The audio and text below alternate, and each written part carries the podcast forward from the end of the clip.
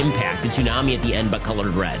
Everyone had anticipated a red wave for this midterm election that would lead to the Republican Party winning a substantial amount of seats.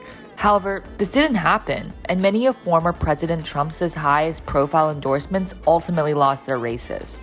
Democrats are now celebrating, Biden recently declaring the results were a testament to Americans' voters' frustrations and dedication to preserving abortion rights.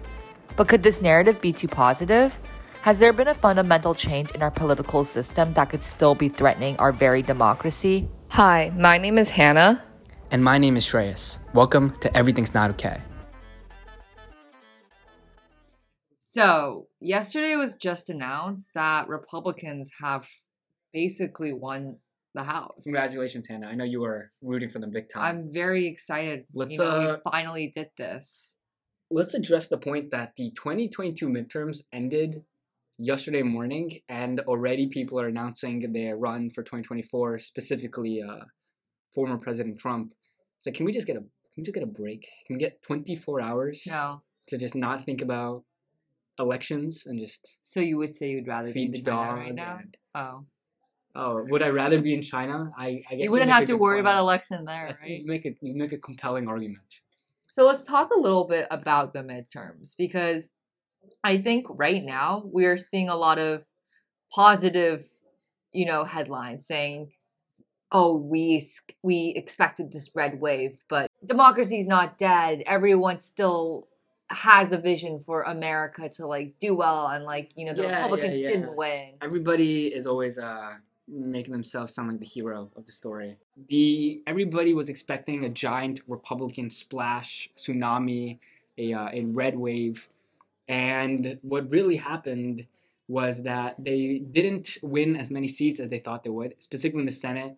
The three that were surprising, I would say, is Pennsylvania with Fetterman winning, and in uh, Nevada with Cortez Masto winning, and then in Arizona with Mark Kelly winning. All three of those could have, in in a in a very very reasonable world, have gone the Republican way. And Georgia is kind of interesting because Herschel Walker is uh, you know, to use uh to use Mitch McConnell's words, not our best candidate, Right. and they're they're fighting it off And we're not going to be able to know until December. yeah. Yeah, but that doesn't really matter because uh, the Democrats still took 50 seats. They're trying to figure out their uh, leadership. Both parties trying to figure out their leadership for next uh, next Congress. And yeah, Republicans took the House in uh, what is right now a zero seat margin. They hit exactly 218. They have a majority. And Nancy Pelosi has stepped down as the leader of the Democratic Party. So we're going through we're going through some changes. See, my question is from all of this changes, at least the Democrats seem to be very optimistic, saying, hey, you guys all expected a red wave. Yeah, they won, they did win the House, but by a slim margin. Right. But is that necessarily something to celebrate about? I mean, I think at the end of the day, yeah, the Democrats were basically running on the fact that they want to protect abortion rights. And so them winning, they kind of like crafted a narrative saying, see, America still really cares about hu- like, you know, these social policies Right, right, right. versus things such as inflation or I, Yeah. yeah. and we could we could try to think of different reasons all day of why Democrats were able to be as successful as they were. But the main thing that a lot of people on the left are celebrating uh, is that election deniers, people who think that Biden did not fairly win the 2020 election, were not winning nearly as much as they were expected to. Right. In seven of the states where their Secretary of State which is the person in charge of overseeing elections, an election denier was running. In six of them, the election denier lost. There was a lot of swing areas, such as in Pennsylvania with Dr. Mehmet Oz, um, or Georgia with uh, Herschel Walker, where people thought this would be an easy win for the Republican, but the election denier did not take an easy win there.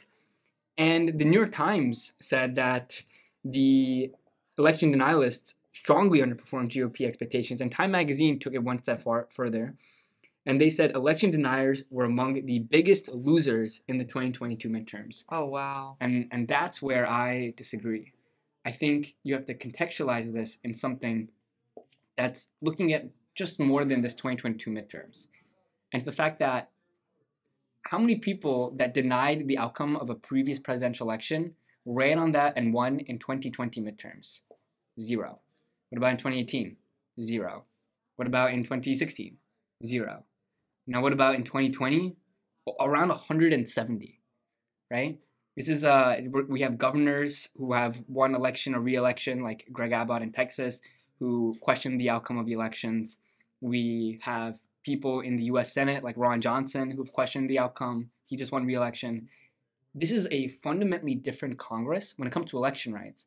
A fundamentally different Congress than the one that tried to challenge the election in 2020, in January 6th, with the uh, with the uh, reinstatement of the Electoral College and all that now there's a lot more people who have political power who are elected lawmakers and policymakers that can push us a lot further away from a normal, healthy, functioning democracy the next time around in 2024 if uh, the Trump. Republican Party, Trump, uh, were to lose.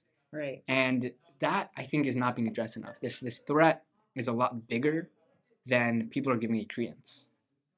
So ultimately, do you think that Democrats are just focusing on too positive news, you know, trying to mitigate their losses when in reality we should be taking a step back and to your point saying, but what's the future? You know, like yeah. maybe we should be preparing for the 2024 elections right now and seeing that there might be a lot of denialism in that race. Yeah. The the notion that Americans were able to fend off threats to our democracy. I think that's a phrase that a lot of people will use right now in the media. And that notion is, is completely false. We elected a ton of people who have outright said that the 2020 election was rigged. For example, in Wyoming, Liz Cheney, who is Republican royalty, her dad was Vice President Dick Cheney, and she was the third ranking person in Congress she got outed from her her leadership position in Congress because she because she criticized Trump after yeah. January sixth, and then she got primaried in Wyoming, lost the primary for the GOP nomination, and was replaced by a woman who has a lot less political experience, but agrees with her on pretty much every policy issue except for one, and that is that the 2020 election was not a fair election. So we have this one argument where election denialism and these candidates were able to achieve success, but then we also have the midterm story where a lot of people actually lost, or maybe Republicans went a little too overboard, and people who were more more moderate decided to stay safe with the Democrats. So, yeah. do you think this could be a telling tale to those currently in power to maybe tone down the craziness? Mitch McConnell said that uh, the reason why he thinks Republicans didn't fare as well as they should have. Because this should have been an easy election for them. Yeah. Biden is not a popular president. The economy is heading towards recession. Mm-hmm. Inflation is high. This is supposed to be easy for the opposing party. And he says that the candidates that they ran just scared off the independents and the, the very moderate right. or more liberal Republicans. And maybe that's a shift in the playbook, but it's, it's tough to see that happen, right? Like, think about the structure of how our country nominates people. We have a primary system where the most enraged, activist, and impassioned people go out and vote for the nominee, which means that you're representing, over-representing a group of people that then get to dictate for the rest of the country how many or, or what kind of candidates you get.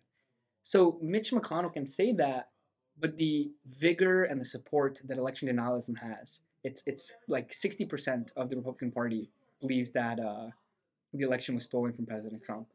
That's not going to change. The base isn't going to change. So maybe they can try their strategy, but organically, people who make the point that election denialism is something that needs to be addressed are going to be successful. And this midterms, I think, proved that more than it um, showed that that doesn't work. So, do you think this is more telling of those who are in power or where the majority of Americans stand? Yeah, the thing is, most Americans don't support election denialism. Exactly. This is a this is a very much rooted in one party in our country. But the thing is, we as a country, with with the majority of people who don't believe the election was stolen, should be far more vigorous about penalizing people who do believe the election was stolen. And the question is why don't people care more, right? It's it's interesting to me that there's people who are on the fence, who are in the middle, who will vote for someone because they might have better issues or better solutions for things like inflation and crime. And those issues are important, but they're very, very short term. Whereas the threat that someone could not, using their power in Congress, not approve the Electoral College so that the election can be subverted or go in a different way and you know abuse something that was supposed to be ceremonial that threat i think people really haven't swallowed or, or fully understand. And i don't think it's something that people take seriously enough. Why is it that the the moderates in the republican party are okay with the more extreme people saying election denialism um, are, are still willing to re-elect those people because it's it's still better than the democratic party? I think we have to maybe the democratic party has to understand that people hate them a lot more than uh, they realize this is not just a mandate to keep ruling, but a mandate also to re-understand. But I think more moderate people also need to figure out how much this threat can be realized. People in history have time and time again voted themselves out of democracy, and we could do the same thing. It's a it's a very real threat. Well, I want to add two points to that. Mm-hmm. So the first point is definitely election denialism and this overall encompassing threat to democracy should be on voters' mind and it should be on every American's mind. But I think similar to like something such as abortion rights, the reason why that is not even falling into Americans' first priority is because it's really easy for us just to see the short-term effects and also what's happening in our lives, right? I think ultimately, when you see prices increasing and these hard things that are being thrown at you right at the moment, it's hard to look at the overall picture. So mm-hmm. that's my that's my reasoning for your first point. But I also think, as you mentioned, Democrats aren't popular either. So this isn't a win for Democrats. If anything, it's kind of like a Biden situation where it's like, let's just settle. Yeah, it's uh... a lot of people are really discontent with how Democrats have been, been running this administration. In fact, in a preliminary exit poll, about equal proportions of voters said Democrats and Republicans were too extreme. Yeah. So I think we're just in a very hyper polarized environment right now where it's one or the other, but there's no right middle ground. Mm-hmm. Yeah, I think the Democratic Party has an issue because they need to win in rural and suburban areas but a large part of their activist base is in urban areas.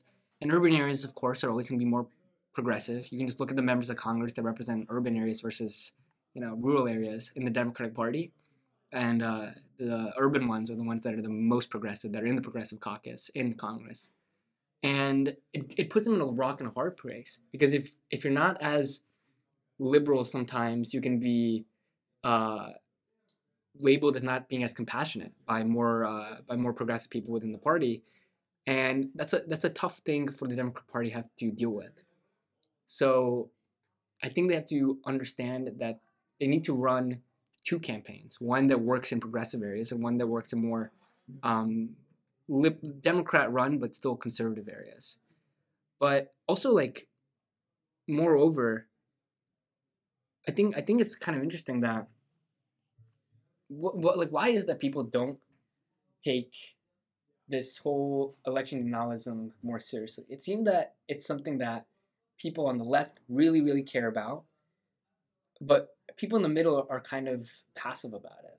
Well, I think uh, right now it's really easy to focus on election denialism and say, "Oh, this is a threat to our democracy," but it's been going on forever. You know, this isn't a new phenomenon. Election denialism has always existed in our history. Yeah, but not not like this. Not like, you know, the election was rigged, and I'm going to run for Secretary of State to oversee those elections. And then uh, the, this person running for Secretary of State in uh, Nevada, I believe, said that he's going he's running on the point. And and when you're running for Secretary of State for a state, there is no other policy issue other than running the elections. That's the only role that the Secretary of State has. So when you have that as your policy platform that I'm going to run to overturn the 2020 elections, to decertify them. And that person only lost by a 2% margin.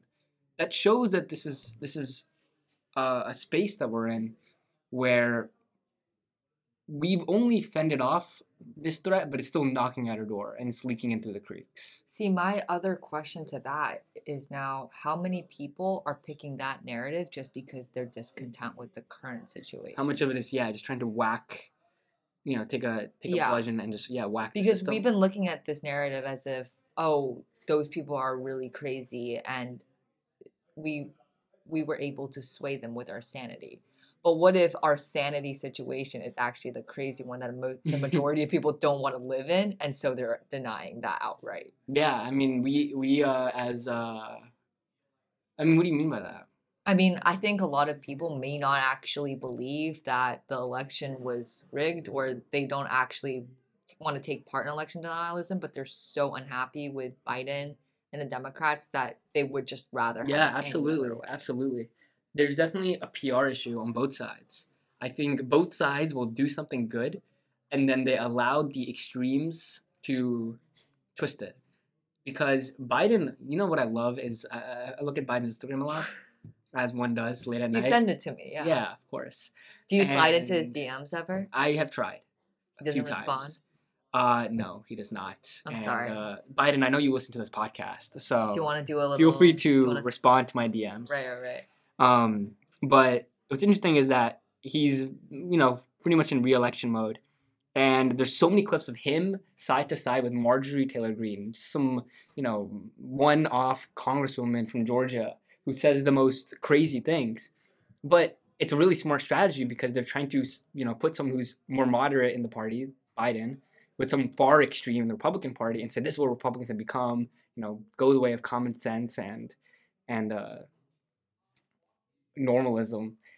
So both both parties keep pinning the extremes of the other side as the other side, and I think each party needs to solve that by addressing the extremes that are within their parties.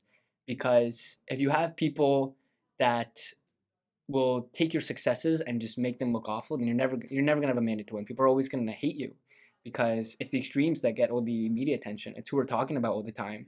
You know, you only need Marjorie. yeah, Marjorie. Like she's so relevant. Um, people, she's literally just some congresswoman. She just says crazy things so everyone knows her name, right?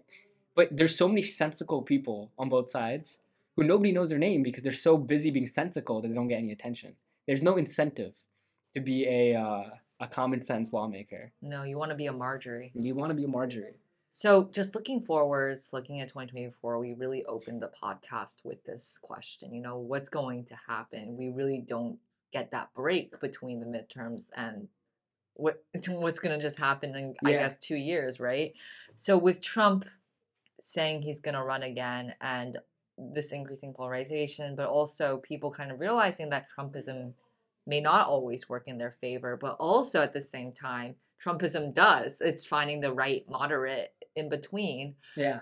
What's going to happen to the Republican Party? And more importantly, are they going to win? Are Democrats going to win? who knows i think i think it's really whoever wins in 2024 i feel like it's a little bit irrelevant because it won't change the fact that this is an ideology that people buy into the, the whole election denialism. And you know there's those funny videos um, that i see. They get filmed in like times square like uptown and they'll go up to these random people and say like oh if you name like one state i'll give you $10 and they'll say like you know china. And they'll be like yeah You're well, wrong. yeah you're wrong. And it's funny like oh That's wow. a nation state. yeah. Like, it's, the, it's the only state and you know people will laugh and the, the the reel will go viral or the tiktok will go viral because it's like oh look at this person they're so silly they don't know like basic civics.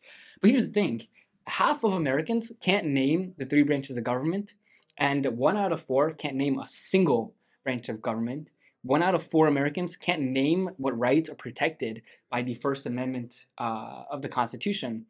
And it stops being funny when people who don't know their rights and don't know how their government works and don't understand the importance of checks and balances and don't know that you know they have a right of free speech that people have violently fought over to maintain it, it, it stops being it's, it stops getting funny when people are so passive towards things that are like threatening our democracy because they don't know any better. And it's not it's not their fault. As a as a society as a school system that we've set up for this country we overvalue some things and really undervalue history and civics. And I think now more than ever, we're getting, you know, we're getting a taste of our medicine. We're not, you know, for decades, we've not been teaching people the importance of US history and all these things. And now people are very passive about those issues. And I think we're getting to, we're, we're getting the symptoms of that now, and it's to really hurt us in the long term. I completely agree. And I think that would be a fun experiment for us to do right after this. Let's go around and ask people at in Stern whether or not they know their rights. Yeah, let's ask them uh, to name the three branches of government. Yeah, let's All right, do it. let's do it. Uh, And so let's see if everything is. Everything's Okay. not okay. It's confirmed. Everything's not okay. But will Stern students make it okay? let's see.